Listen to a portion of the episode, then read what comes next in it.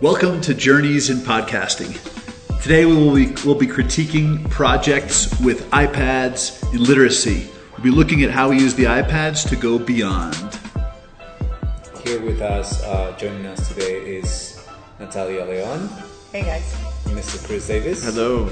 And myself, Diego Lopez, technology teacher for elementary. So why don't we go ahead and get started. Okay, so what we set up are some quick video samples. I'm going to let the videos actually play, and then we'll just have a quick go-around discussion afterwards. This first one is actually from a Lucy Calkins activity of reading around, uh, getting different perspectives on a text. This is from a Langston Hughes poem, Madam and Her Madam, where the students had to analyze the poem from four different perspectives, from the poet, from the reader, from the actual madam, the house owner, and from the maid.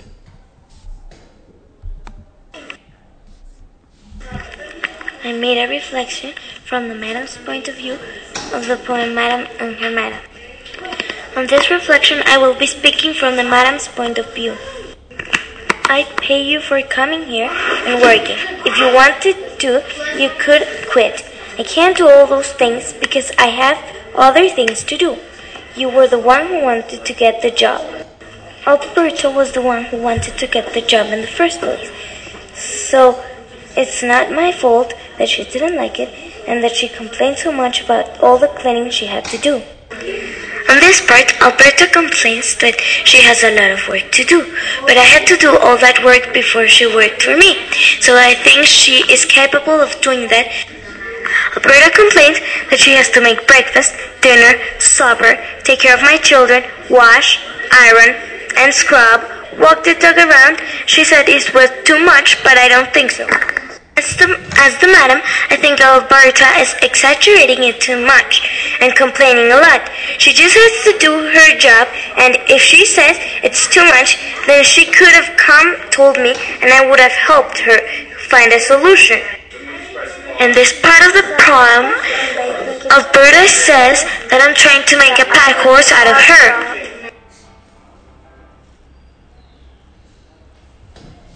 So, thoughts, ideas? Why was the iPad needed?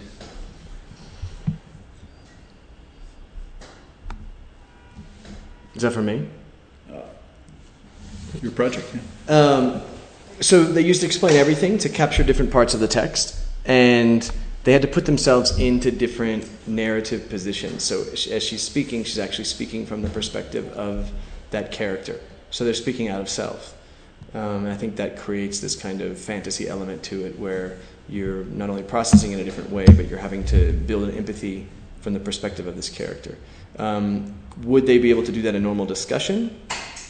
I don't think that particular student would have given us those attitudes and that much expression if uh, she had to speak it in front of her peers. I think something about taking the iPad, sitting by yourself, processing this, and producing it on your own, that's uh, tapping into that, that notion of private speech, so that someone will produce something differently speaking to their device than they will talking, you know, through a normal conversational prompt.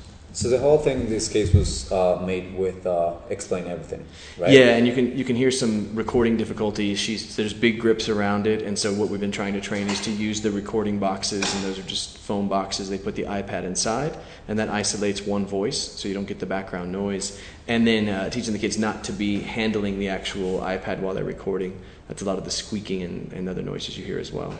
And then this was actually part of a book club activity. So this this went on to a Google site, which I guess now we'd be using Google Classroom.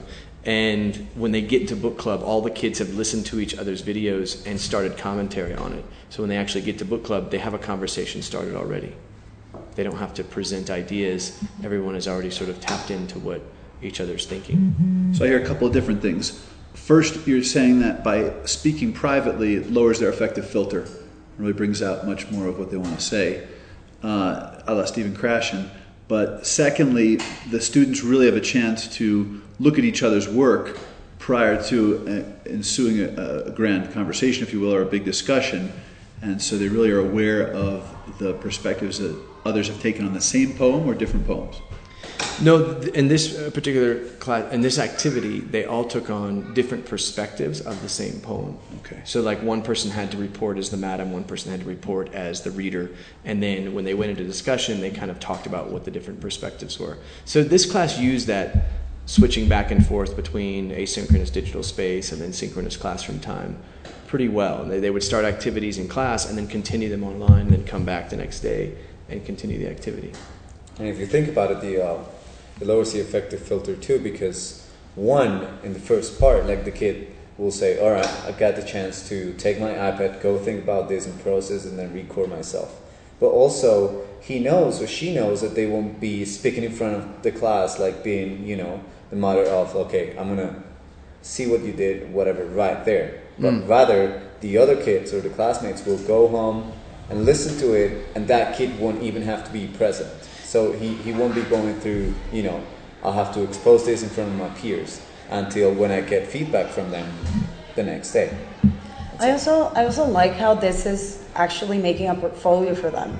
They're actually going to record this, and, and they're going to keep a track of how I'm progressing and how my thinking is also going deeper and deeper as my book club um, evolves. And not just me, but how is my book club as a group moving towards deeper thinking? Hmm. So I think it, it, it does work to do it with iPads and allow them to asynchronously converse and have this real deep dialogue that you would not have during book club time, because it's so limited, the amount of time that we have for book club during class. It's just very, very limited, and it doesn't allow for the kids maybe to go as deep as they can go. Yeah, I think it's that sort of, you know, going back and forth between the, the radical collaboration time, so your book club time would be that time, mm-hmm. and then the breakout time where you go to have to kind of encapsulate your thoughts, and that is enabling those marginalized students who maybe in those more spatially competitive times to speak, that particular student I know wouldn't speak out. Yeah. But you can tap into thinking that's going on in the class in, in a different way. The thinking is all do- is all documented as well. Mm-hmm. And if the ensuing comments are documented, you really have an opportunity to go back either as a teacher to reflect upon your practice, or as a class to reflect upon how this whole project went, and hopefully cull some ideas from that project to lead to future projects and deeper thinking and learning. Yeah. No, and I think that's that's part of that, making everything sort of transparent and visible, and then being able to go and pull from those key moments where something really special happened. Then you've got this moment you can go back and, and return to. Well, let's let's move on to, are you guys cool with moving on?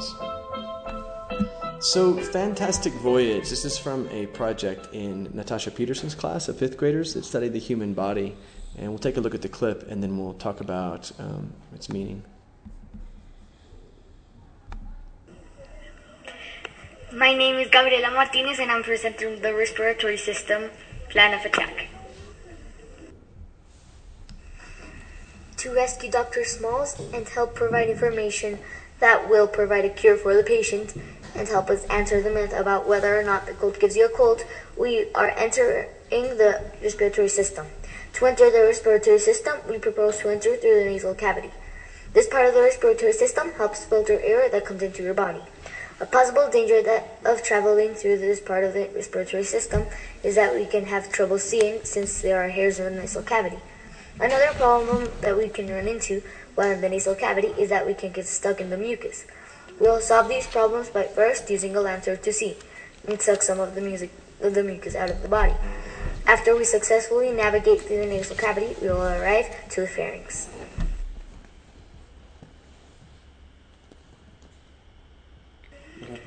Also, we can enter the pharynx after we pass the nasal cavity. This part of the respiratory system is a passage for the mouth or nose to esophagus and the larynx. A possible problem that we might have is that the air is pushing the submarine. Another problem that we might have is that the submarine can flip, since there are a lot of curves. To solve these problems, first of all, to block the air, I would maximize the engine power. And second of all, to prevent the submarine from turning, I would like to use I would use the flaps to level and stabilize and give directions to the submarine. After we navigate through the pharynx, we will arrive to the larynx.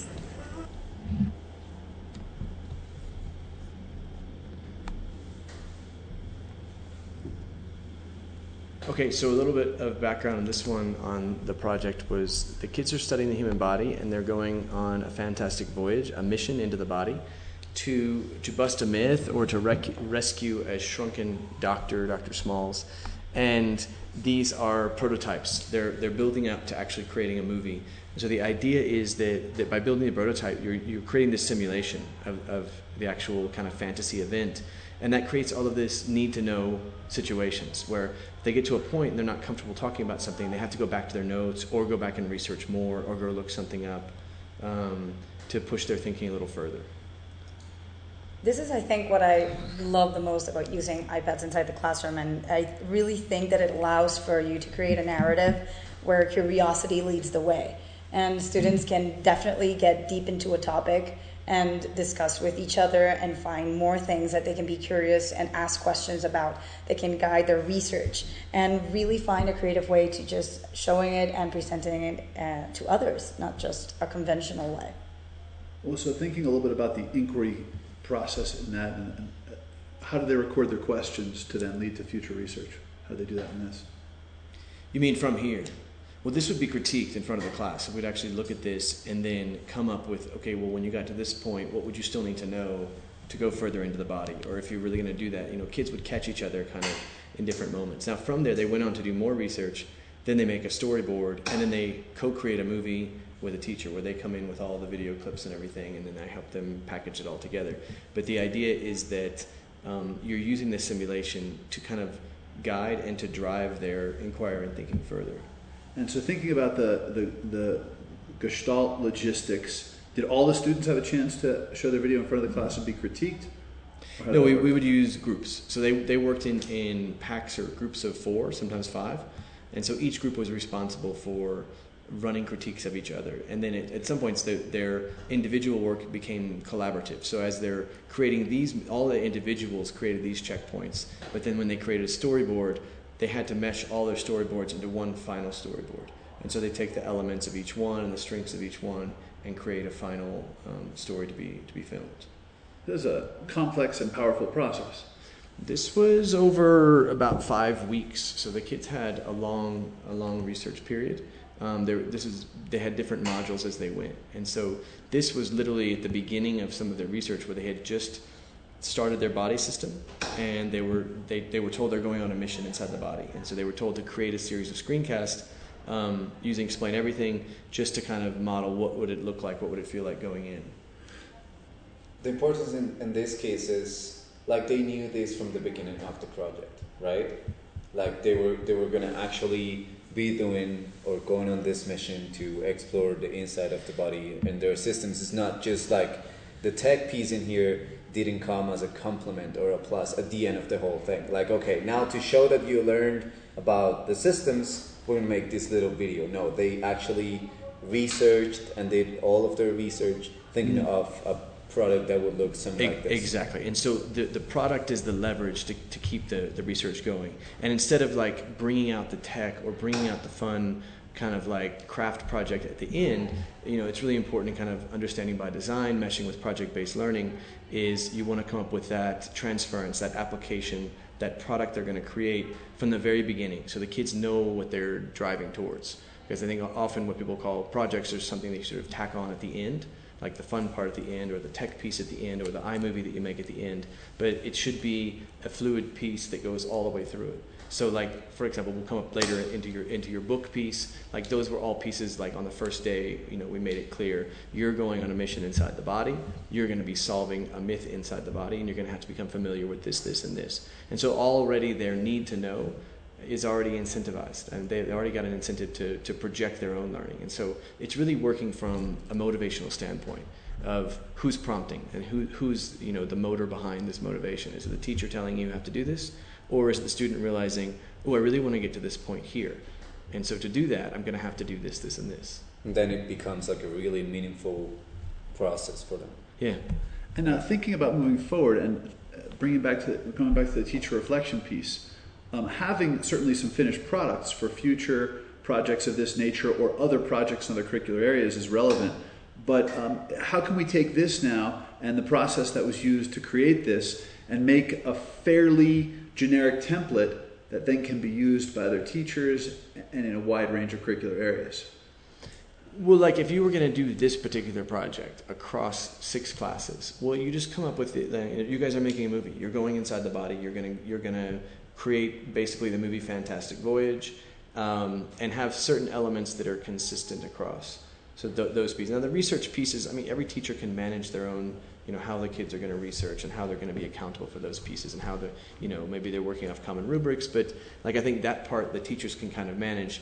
I think the important part is to frame the project from the very beginning. Um, like, what are we starting with? What are we ending with? Those would be the most two essential parts for me. Like, what you do in between, how you get there, is going to be kind of up to each teacher. But we're we're doing this particular production or we're doing this particular product. Um, and I think if you have those framed out from the beginning, then the kids will sort of be more motivated to drive towards it. At least that's been our experience, is kind of poking around with this so far. If you think about it, like once teachers start reflecting about like the possibilities that this uh, brings to them, they'll be motivated too. And and this is, I think, like if you think about project-based learning, this is where the planning needs to happen and like teachers getting together. Like if you want to do this across different classes in one grade level, mm. they can really sit down and plan the whole thing together, like driving questions and how the whole process is going to go down. You know, a topic that came up recently at A S A was this idea of the teacher of the future. Like not so much what is the classroom of the future, what do schools look like, but what is the skill set of a teacher of the future? And I, I think a lot of it will become this this ability to manage classroom collaboration. How do you get the kids incentivized and how do you get them motivated and then manage them through the learning process? So your delivery point will be, I don't want to say minimalized, you'll still be a deliverer of content as well, but you'll be basically helping curate and manage all of this other process going on in front of you. You know, we looked earlier in another podcast at the um, student-organized learning environments. Yeah. And I, I think it's trying to tap into those elements that you're letting them go at certain points. And in this particular project, when they got to the storyboards, that's where things really cranked up to a different level, where the kids realized they weren't comfortable talking about, drawing about, um, really like planning out their story. And so they went and cranked their research on their own, went and found all this other information, and came back with stuff that we could never have written into the objectives or the curriculum. Like they just took it beyond. But so what can we do to crystallize some of those points in which they wanted to take a quick leap forward? How can we make sure to somehow capitalize or encapsulate those in ways that we can try our best to repeat them pretty much in everything we're doing? Well, yeah, and how would you repeat them from teacher to teacher? Like, like I think the concept of the simulation is pretty powerful, because then you've got the kids building or constructing something, a product, um, you know, something they're actually producing. Then the kids have ownership of it. And then I think those notions, if you can sort of instill those in the teacher's mind, then that's more likely to happen in the next scenario. And I think also, you know, the flexibility of realizing that not every assignment you're going to give kids, you don't want to get twenty-five replicas of the same product. Like if if everything looks the same, it's because you have drew, you have drawn the parameters around that assignment pretty sharp. So you, you want to keep it. I mean, I think an ideal assignment is going to be something where the kids can go interpret it and give you twenty-five different products. And I think that's, I mean, coming back to that, I mean, that's the idea, to actually have each kid perform their research or their, I mean, their knowledge or what they've gained through this, um, or through each project in their own specific and unique way. Because if we do replicate it, then then what we're doing is definitely limiting um, their possibilities rather than giving them more possibilities to explore and present things in their own in their own way. Well, I'm all for divergent thinking. I'm, yeah. I'm a huge divergent thinker and a proponent of it. Um, but there are certain elements, there are certain moments, that moment when they decide that they want to then go do research on their own, how can we at least replicate somehow that very nebulous moment? Mm. That's, I guess, what I was getting at. It's it's well, very I think, difficult. I, you wanna go? No, go ahead. um, but, I mean, at least what I've experienced with my third graders is that they do need some scaffolding. So um, usually what I do before they go into researching on their own is I'll give them a couple of possibilities. I'll give them sources, samples of sources that are suitable for their age as well, um, and scaffold each part of the process, not just give them this huge essential question and go. dig out there, see what you can find, but actually start looking into subtopics that they can each find their own um, interest in. And then we can start moving into smaller questions that we can try to answer and, and try to solve a real problem, not just something that, you know, that's fantastic or imaginary.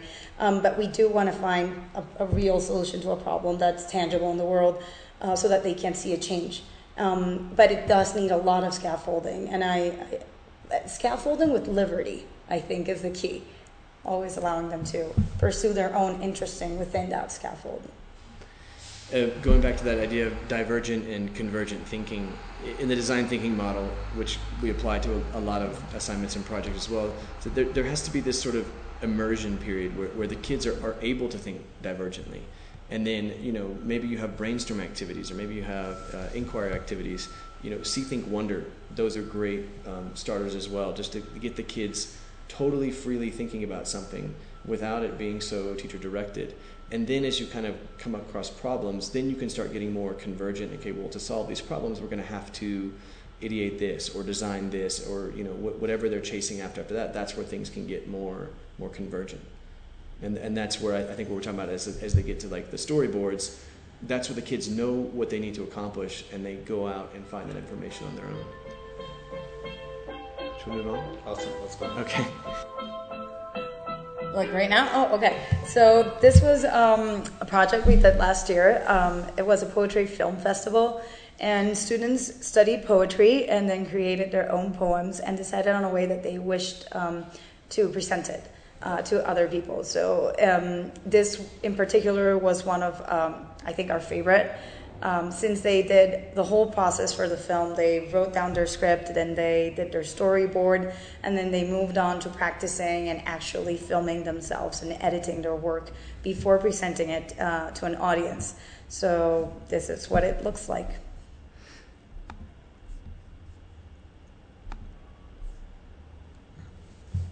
If it, if it comes up. A ball becomes a head.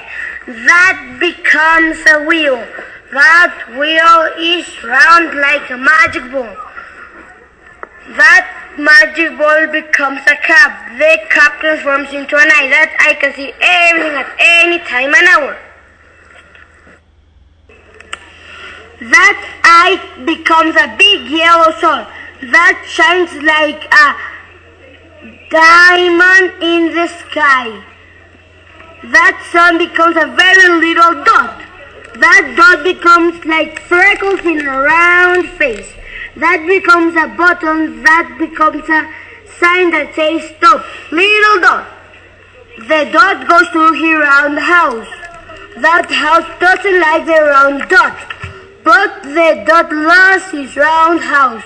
And the, the roundness of everything gives you a smiley face. And makes you jump to happiness. Okay. All right. Well, who wants to go first on this one? Well, I, I really enjoyed this project because the kids came up with fantastic ideas. But also they were able to really push their thinking, like about what we studied in class, like figurative language was palpable in their poetry. And they also came up with creative and fun ways to show what they'd learned with their friends.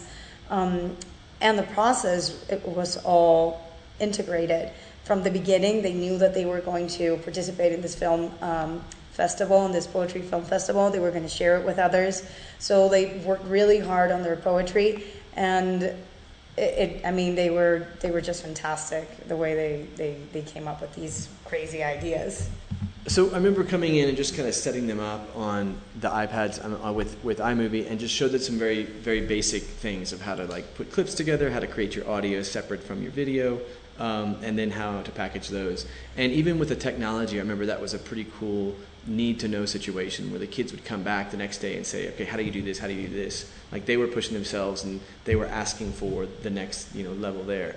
In this particular student's um, performance, I thought what was most interesting was this comparison between linguistic ability to conceptual and, and visual ability.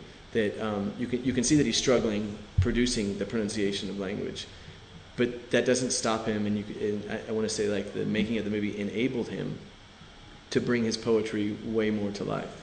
Um, I think that's a really powerful element there, is that when the kids have this visual thing to accompany the thing that they're doing with the struggling intelligence, that's going to bridge it and, and pull it along. And I think that out of Project Zero has been part of their Spectrum program for years, is the bridging of intelligences and using the stronger one to pull the weaker along. Absolutely, and especially for, for this student, um, he struggles a lot with his linguistic abilities, like writing, speaking. They're all very hard for him, both in English and Spanish. And for me, it was very, very satisfying to see that he had found a way, that we had provided a way for him to actually be excited and empowered through his writing and, and, and sharing what he knew and what he was capable of with other people. That is, it's pretty trippy, the whole like using the round object and, and having yeah. it carry across from thing to thing. That, that was. But yeah. even in the way he speaks, like you can tell that he was in a mood, and the way he acts, and he's performing. He's not just, um, he's not putting on, uh, um, he's not reading just the poem he wrote. He's actually making a performance, and he prepared his costume. He prepared the props. He had brought them several days before. He was super excited about it, and he was actually able to deliver something that he was proud of.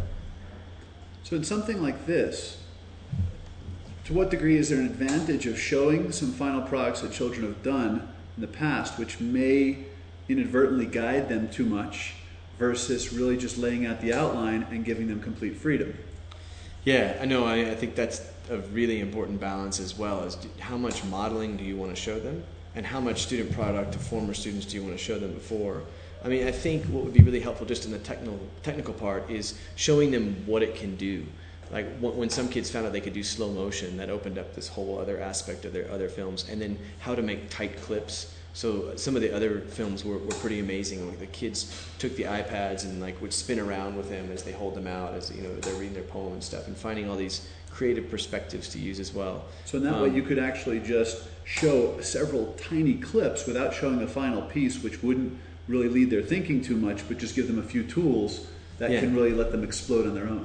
And I yeah. think this touches on the concept we said before, where, where the, the project was making the video, but we didn't start the video until they were already sort of into writing the poem, although they were still fine-tuning the poem as the video was going. I think that was a cool element. Um, to redo it, and I mean, I, I would start with the video, say, this is what you're going to be working on, and then as they're creating their poem, they could be thinking visually, like, okay, well, how is this going to look? And you know, maybe that would bridge other kinds of thinking as well. Um, I think there's tons of capabilities. This was actually one of the first projects we did with iMovie, and it was definitely the first creative writing, poetry, film project we've had at school. Um, we haven't actually had a whole lot of this since, but this is something I would love to push more of.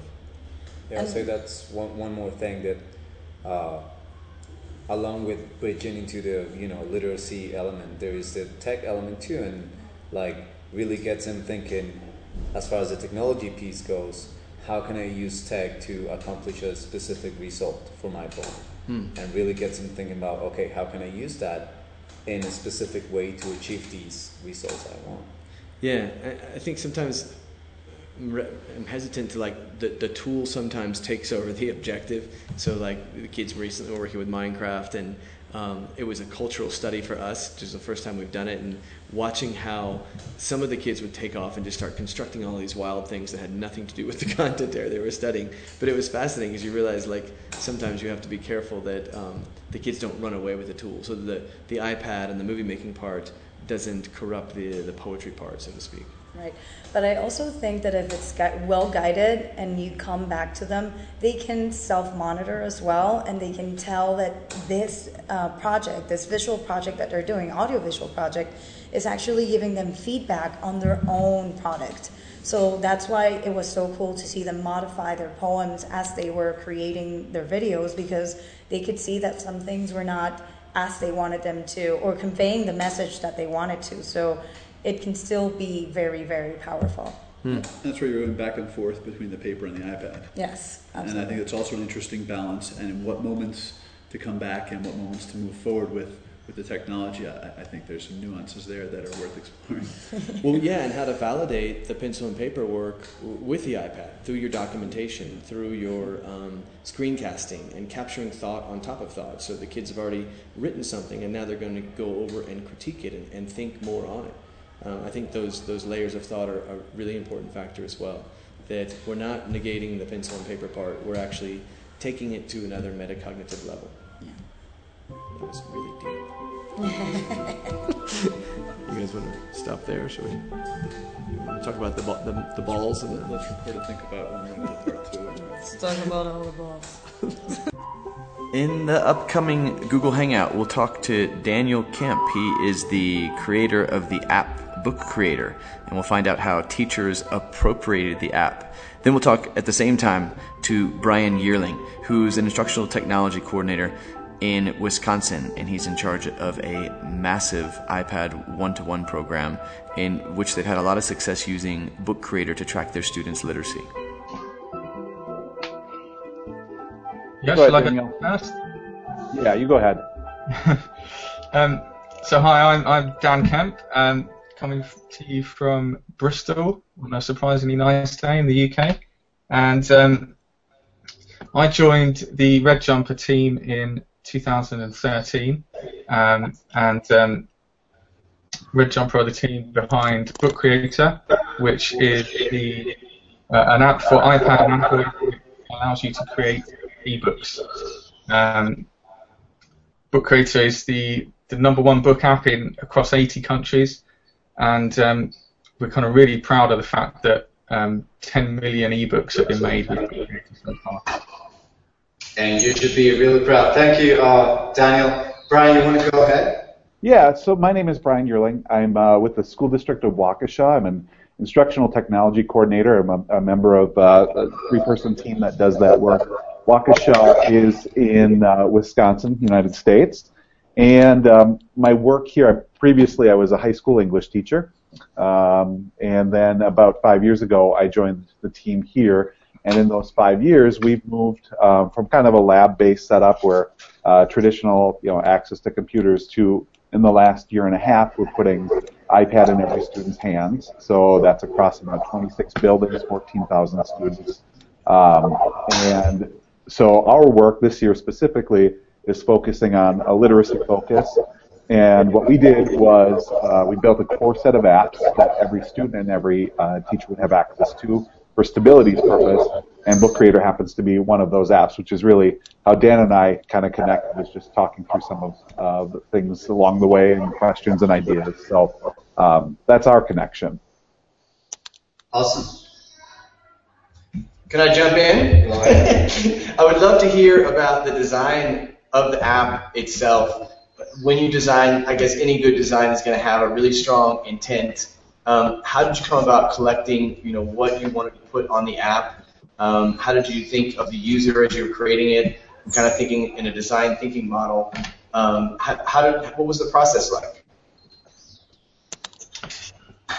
like? Okay, so uh, starting at the start, the, the app was developed by a chap called Dan Amos, um, and he was previously a, a product manager with Nokia, um, but he and his wife, Um, Ali Kennan, who is a children's author, um, I think they, back in two thousand eleven when iPads were, were fairly new, they, they kind of got hold of it and, and, and wanted to, to come up with a tool that um, would help people become self-published authors.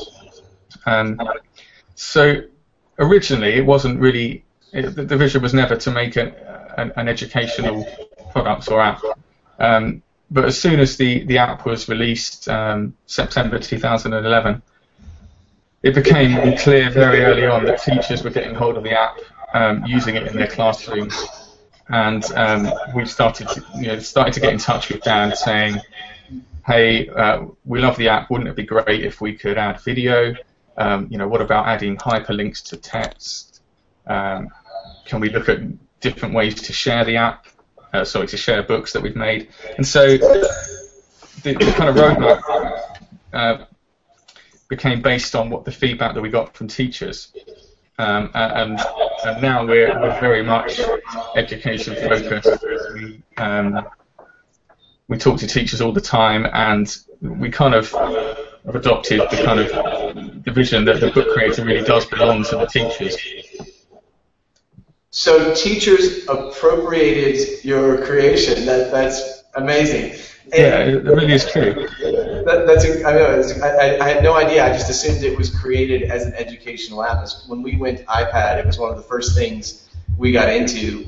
Um, we've used it for projects here and there, and we're trying to, to push it more into our practices as well. How much do you feel confined by what the Google platform and, and Apple platform offer you?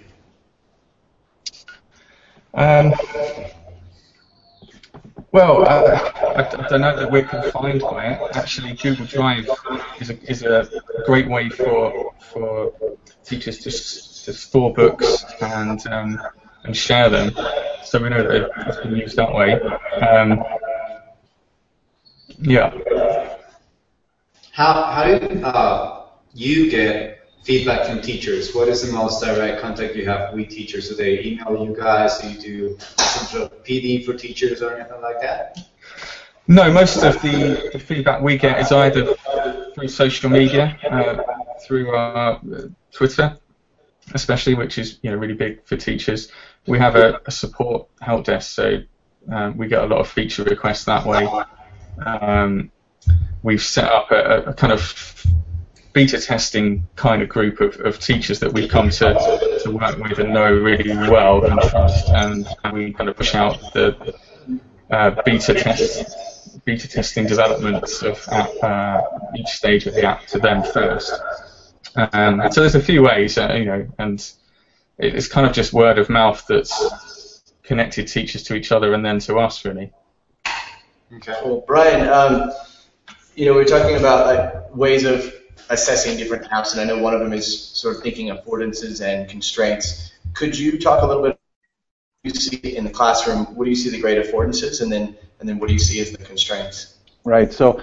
You know, when, when we set, like as I was talking about, we did these, this core set of apps, and for us at that point, um, you've got thousands of apps to pick from, and a lot of them, you know, you'll see repeats of some of the things that it does. What's interesting to me about you know, really well-designed apps that are simple to use is they seem to just kind of rise above the crowd. So for us, Book Creator, and, and just, Dan, this is the first, you know, that I've ever heard that it wasn't a design, design for education tool as well. And it's it's just like a no-brainer. I, I don't even know at any point that you know Book Creator was just on the list. There was no question about it. And it was primarily through that, that Google Drive uploading, the ability for us to connect that way. So we had a way to output, uh, pretty easy to use. So for us, it made the core list pretty quickly. Um, but then I guess you know as as I think about that, so over time we we are watching things happen with this tool.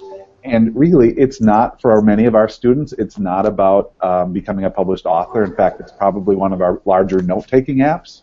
Um, it's, an, it's an app that really collates uh, their thinking as they go. This year, our big focus has been making thinking visible. So this is a tool that's really great for making students' thinking visible kind of across multiple you know, domains. Right? Text input, you've got the ability to draw now, you've got the image input, the video input, and also you've got the audio input. Um, so that's a that's a pretty powerful tool set when a kid, um, no matter what their learning style is, when a kid needs to show what they've what they've learned or what they know. Um, and I think that's the great affordance of of Book Creator is that that ease of use, along with the multiple ways that I can show you what I know in, in the app itself. Yeah, we'd, we'd love to see it. So um, you, you want to take a look at some of the examples? Is that what you're thinking? Yeah, I mean, we personally have played around with it a bit, but because this discussion will be viewed by our teachers and, and other teachers as well, we'd love just to see kind of, if you can, uh, a couple of quick examples. Yeah, right. So, okay, so here's, uh, here's something that we've got. I'm just going to pull my screen share up and let me know if you can see it. All right, so you guys can see that? Yeah. Okay, cool. So I've got a couple of uh, quick examples um, that I'm going to share with you. So we uh, big focus on inquiry and inquiry-based learning this year. And one of our teachers uh, here at the building I'm at right now at North High School in Waukesha um, Dan Knuth started thinking about how to, he was starting a poetry unit, and he started thinking about how he would introduce his kids to a lot of different styles of poetry.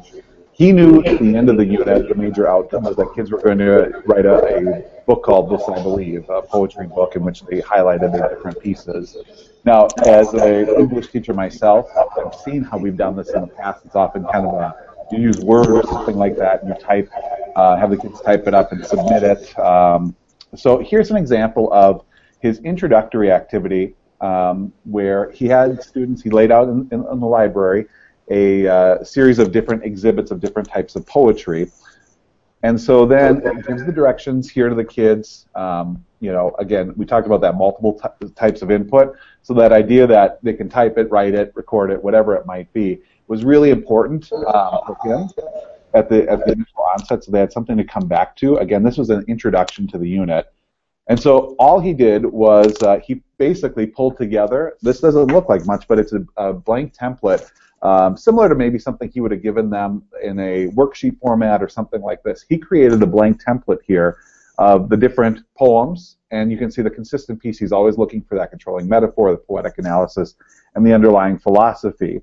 So what Dan did at that point uh, was he basically took this, he shared it out um, as an E P U B um, to the students. So from here he shared it out as an E P U B in Google Drive. Every student downloaded that, now they had their own copy of it. And then they did their museum walk that way. So I'm just going to show you what uh, one of the students looked like here quick. Uh, this is not one of them. I'll go back. So this is what, um, and this one was just a text space, but he said, you know, kids do different things with it as they as they got lined up into it. So we'll pull up her, uh, Sophie's museum walk book here. Or not, maybe we won't.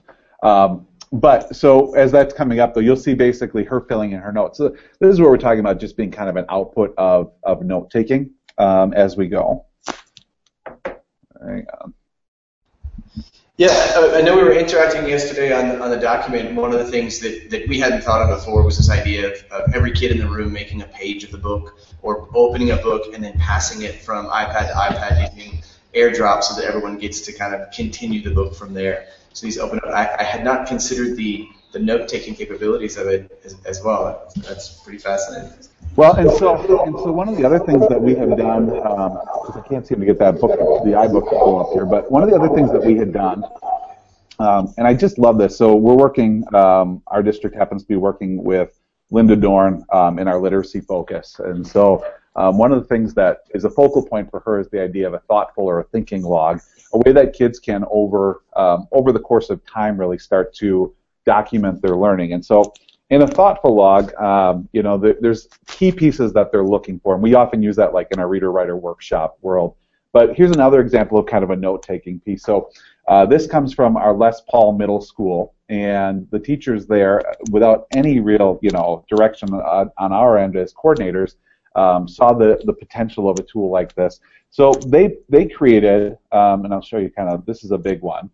Um, this is a blank note-taking template that models Dorn's thoughtful or logs format. And then what the kids do throughout the year, so you can see here in yellow is World Geo, and then in, in red is math. And what the kids do throughout the year then is they model their thinking um, right on the page here. So they're using the onboard camera. Um, they're using the video editing options, they're using the drawing and typing options, they're even using audio recording to record some of their teachers. And so that's kind of the new version of note-taking um, in our schools that are using these thoughtful logs uh, in, in this kind of similar format. So that's a really a powerful way. And again, they're basically pushing out the blank template, which we've done that for a long time, right? We've used graphic organizers um, for a long time, but now not only are they graphic organizers kids can fill out, but they can interact with them, they can add multimedia components, which has been the limitation of, you know, non-tablet interfaces for a long time, and, you know, apps that are just textually focused, right? So um, those are just kind of, you know, some of the things that we're starting to talk about um, and, and explore uh, as we go through and uh, play with Book Creator. The use of the note-taking capability, to what degree are the students going beyond type and writing and are using photographs and recording to take the notes? Is that happening across the board, across grade levels, across subjects, or are the majority continuing to use quite a bit of writing and uh, typing in the beginning? Yeah, no, that's a, it's a good question. And I think when we start, um, a lot of this comes down to the comfort of the teacher on that, right? So do they understand the multiple inputs that can be that can be put in place? Um, but we're seeing kind of a, a growing mix on that, where more and more kids are starting to put the multimedia elements together. I'm going to show you another example that uh, that goes along kind of with that. And I, I took the pictures out of here of the students, but I, so it, wherever you see a picture that you're wondering what, what it is or why it's there, these were pictures that the kids used before. This is um, actually the one, Dan, that was uh, featured on the Book Creator blog, um, where we talked about how, how this impacts the levels of S A M R and how teachers climb S A M R using Book Creator. So in this example, um, it's a high school foreign language class, Spanish class. Kids are learning Spanish. And uh, the teacher wants to, they want to know, can you write Spanish? Can you speak Spanish? Um, so here you see an example where, okay, that's text-based and, and image-based. But now we get to this page here, and I, I'm not going to use the audio, but this audio is also the student's audio performance for the teacher. So they record themselves speaking in the, in the target language. Um, and this becomes the feedback that the teacher now has, or I should say the, the performance the teacher has to assess their understanding from an audio perspective. So you've got now three inputs here um, that are in place. When I get all the way to the end, and this is the powerful moment for me, I think this is the like change the world kind of moment. What the teacher did in this particular case was uh, she had the students export the file without this feedback page, okay, so just ending right here, and then they exported it as an E P U B in Google Drive. The teacher downloaded it on her iPad in Book Creator, and then after the class was, or after she had assessed the, the work, offered an audio recording. So this here is not the student's feedback, it's actually the, the teacher giving feedback to the students about their learning, so and then passing it back to the students that way. Um, they're also doing this through AirDrop. That's one of the ways that they're dropping these a little bit more efficiently today, but that was about a year and a half ago when that wasn't quite as efficient of a process. Uh, I'd like to share one way we're doing, working with this uh, program in the first grade. We're using it for pre-planning of uh, their All About Books and Learners Workshop. They're using the pen tool to draw quick pictures, and then they use the audio recording to put in some sentences about what they're thinking about saying, questions they have about their topic, things like that. And then later they go in and transcribe some of their, their thoughts, reorder them by rearranging the audio recording on the page, and then doing their write-ups from there. That's really an exciting way of using it. Cool. Um, Well, I have a kind of exterior framing question more about your implementation program with, with the iPads. You say you guys are going one-to-one, and I think, did I hear you right, fourteen thousand students? Just under that, yeah. So this is a massive project, and the only other one I can compare to that I know of is, is Los Angeles. And um, I'd like you, if you can, kind of compare and contrast, what are you guys doing differently that corrects some of the errors of the, of the L A project? So we had launched actually um, before L A came out, and we were in that point. Uh, we had you know a couple of years of planning in at that point. What's very different about our implementation um, from kind of what happened in, in Los Angeles was this: we live in a self-managed model um, from the beginning. Limit, lived in a self-managed model, so we have uh, Casper, which is an M D M that basically allows us to do some management of the iPad. But what we do is we literally hand the iPad out of the box, no pre-touching of it by a tech department or anything like that, and the students actually engage with us in this, through the setup process. We do this K twelve, so our kindergartners have it uh, all the way up through twelfth graders. Our K one um, schools uh, basically live in more of a cart-based model with the goal of uh, moving to take-home, but uh, second grade and, and beyond move into a take-home model, and the student really owns the iPad, although the district's obviously purchased it. And what we mean by that is it's your responsibility to take care, care of it, it's your responsibility to install the apps um, that you feel you need. Uh, we prescribe a set of them, so we've got about eight or nine different apps that we say are our core apps you have to have. But after that, if you don't like taking notes and notability, you can use Evernote, no problem, um, you know, no, no issues with that. We then empower our families, and this is a key piece for us, our families, our uh, assistant principals and principals, our teachers, to impose restrictions on a case-by-case basis. So when a kid does uh, go over the line, do something that's inappropriate, is off task, um, we empower that them to do, you know, whether that is uh, locking them in to a particular app um, or setting more kind of family restrictions on that that they feel more comfortable with.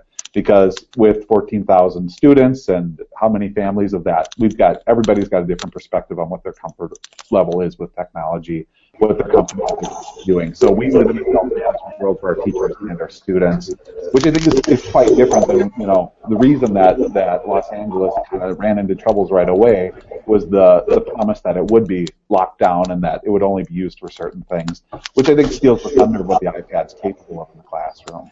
Yeah, and I'm, I'm, I'm kind of concerned about your um, teacher-trainer model as well. So when you get professional development, you guys use case-based learning. Um, how do you get the information out to teachers? What, do you have a system where, you know, there's a, a core teacher group that comes in and learns how everything's used and goes back down and teaches the teams? Like, how do you structure all of that? Right, so, so there's a team of three of us um, that are at the coordinator level across the district. I focus mostly six twelve, and then we've got actually uh, one and a half of us, Laura and Wendy, who work at the elementary level.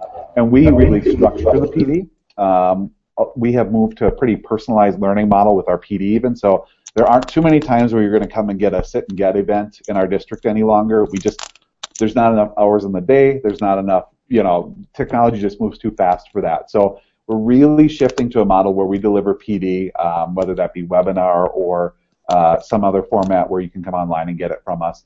But what we'll do then is in the building, what we've, we've issued a Vanguard team. And that Vanguard team really is the central focus for that building. Um, some of our buildings have done a really nice job of, of laying out, you know, if there are, if there are fifteen people on a Vanguard team and we've got, uh, you know, so many, though you now have five buddies that you basically connect with, and those are your in-building support people. Um, so we did this activity uh, about two years ago when we first started rolling out. We did an activity where we had the whole staff at a staff meeting, and we had them point at their tech help person, the person that they connect with. And you know how that goes. Like, everybody points at one or two people in the building, right? Like, when I have a question, I'm coming to, and every. So we wanted to diversify that a little bit. So our Vanguard teams are a way that we diversify that. We train the Vanguard teams, um, and then they go and deliver uh, P D from that point forward.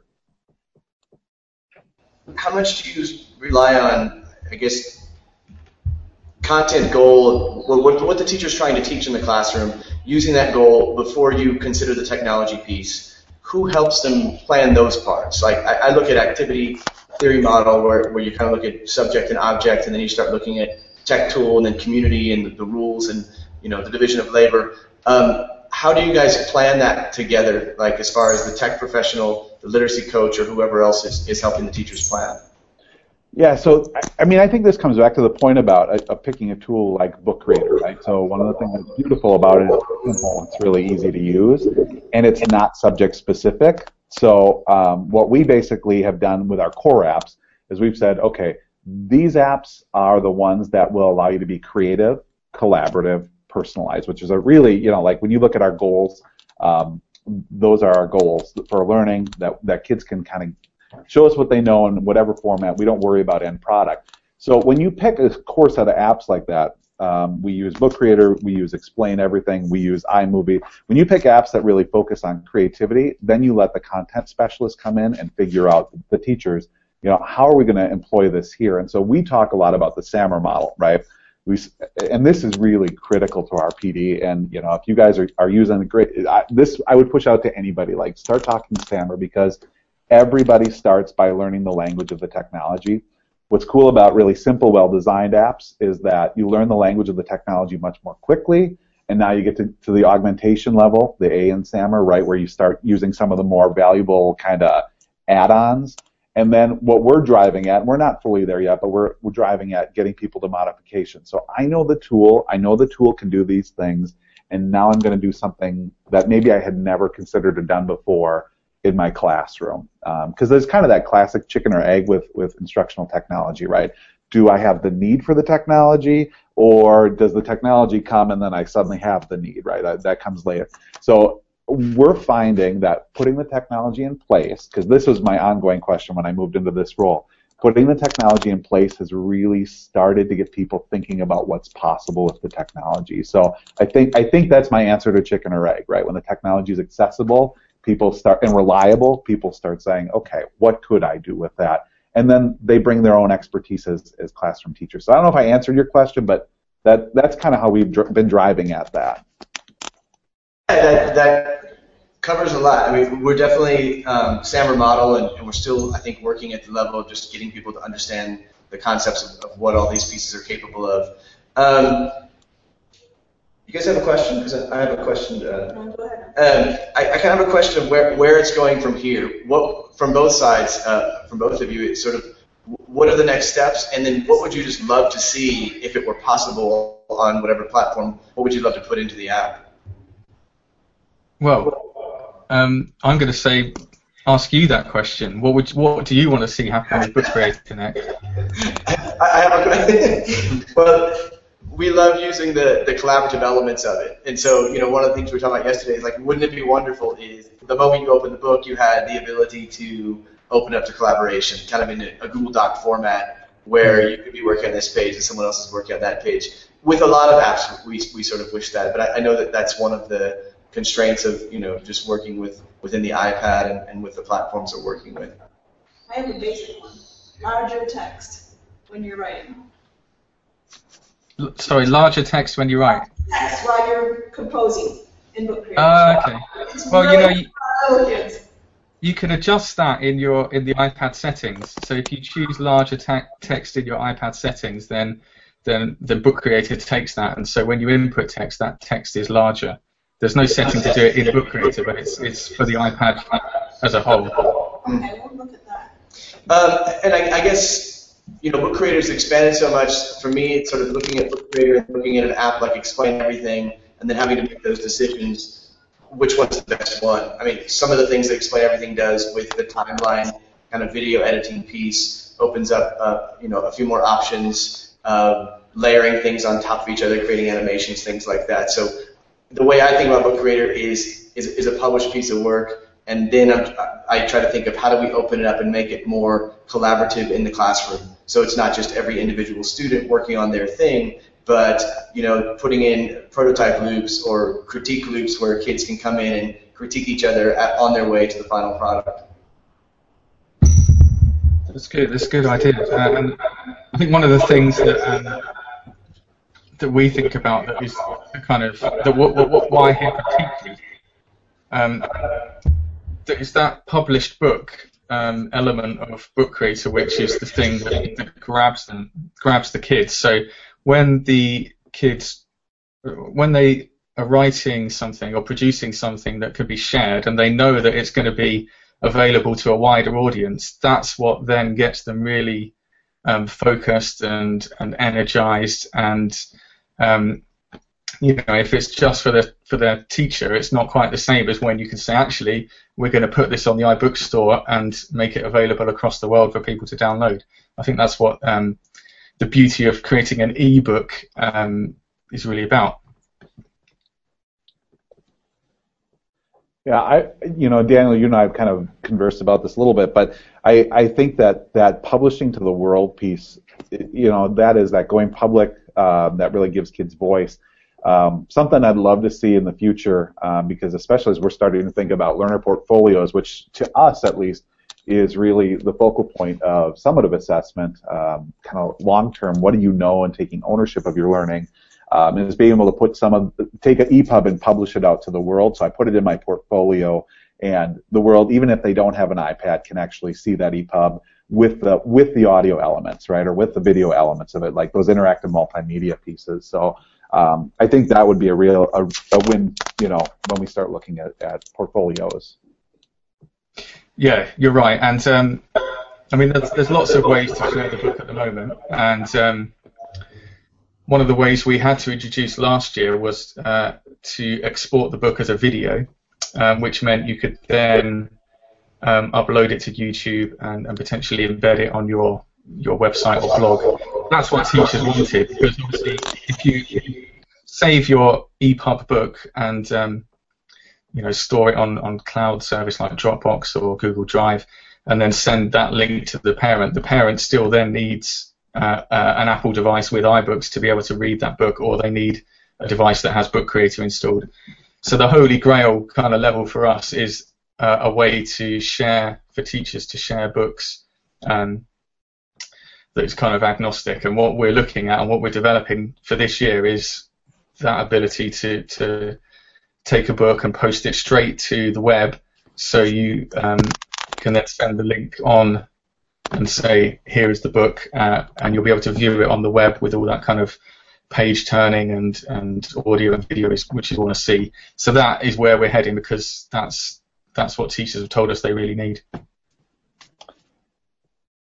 And we, we definitely see that share function, and I, I hadn't used it in a few months, and I went back and visited and was kind of critiquing on, on all the different things that share out, and see giant improvements on how we get the material out there to be shared with others.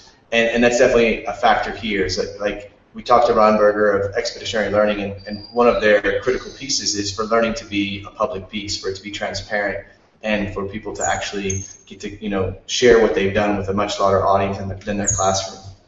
Um, I have more questions and, and more things I'd love to talk about, but I have to go to class in, in about two minutes. um, uh, can you guys stick around and keep, and keep talking? You know, we then I think we're at our, our time our time cutoff point. I think Paul's uh, got one more, and then we'll be closing. Okay, if you want to stick around.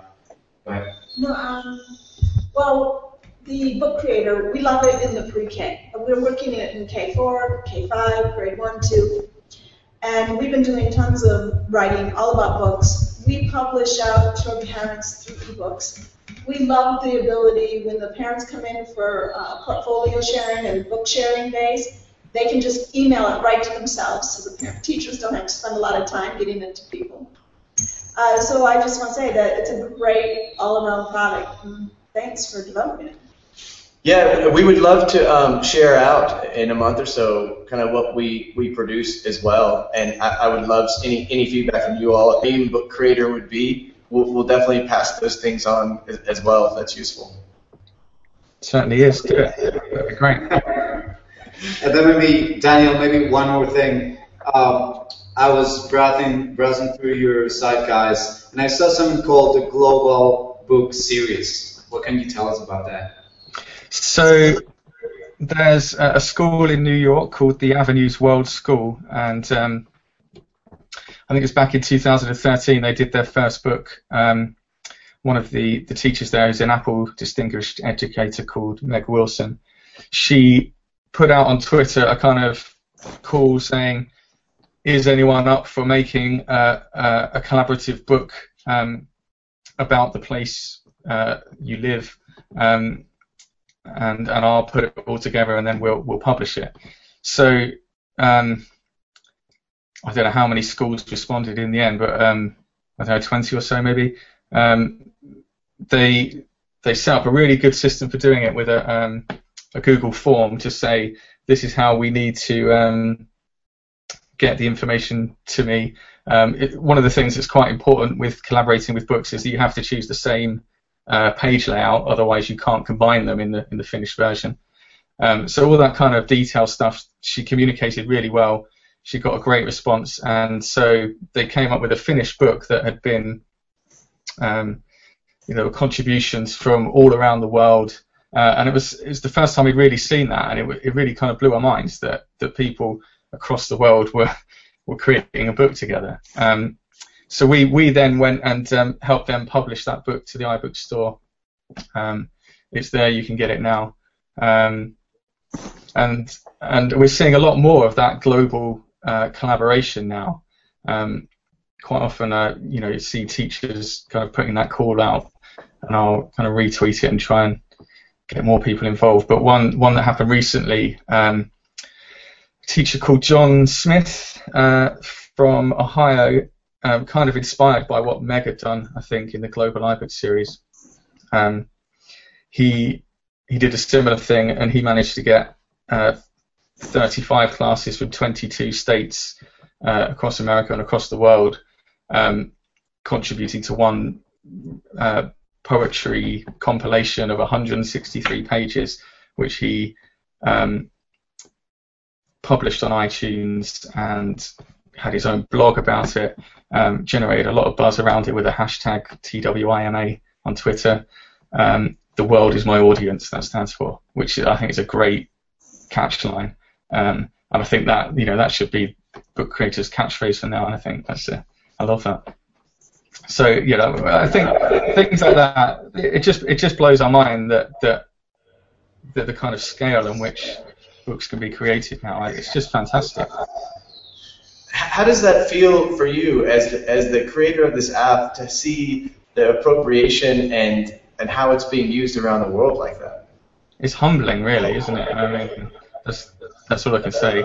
Um, you know, we're we're, we're a small team based in Bristol, and we've uh, you know we've made this app and we we put it out there, and and now it's being used across the world. That I mean, it's just that is humbling. Very cool. Awesome. But thank you guys very much for um, the attention and the time today. Uh, we'll, we'll publish the rest of this podcast as, as kind of a, a session, a series, and this will be, be a segment of it as well. And uh, would love to collaborate with you guys in the future, just as far as seeing what else is happening out there, um, and you know, collecting some of your knowledge as well. Well, thanks. It was great connecting with you guys. Yeah, yeah. Thanks for inviting us. Thank you.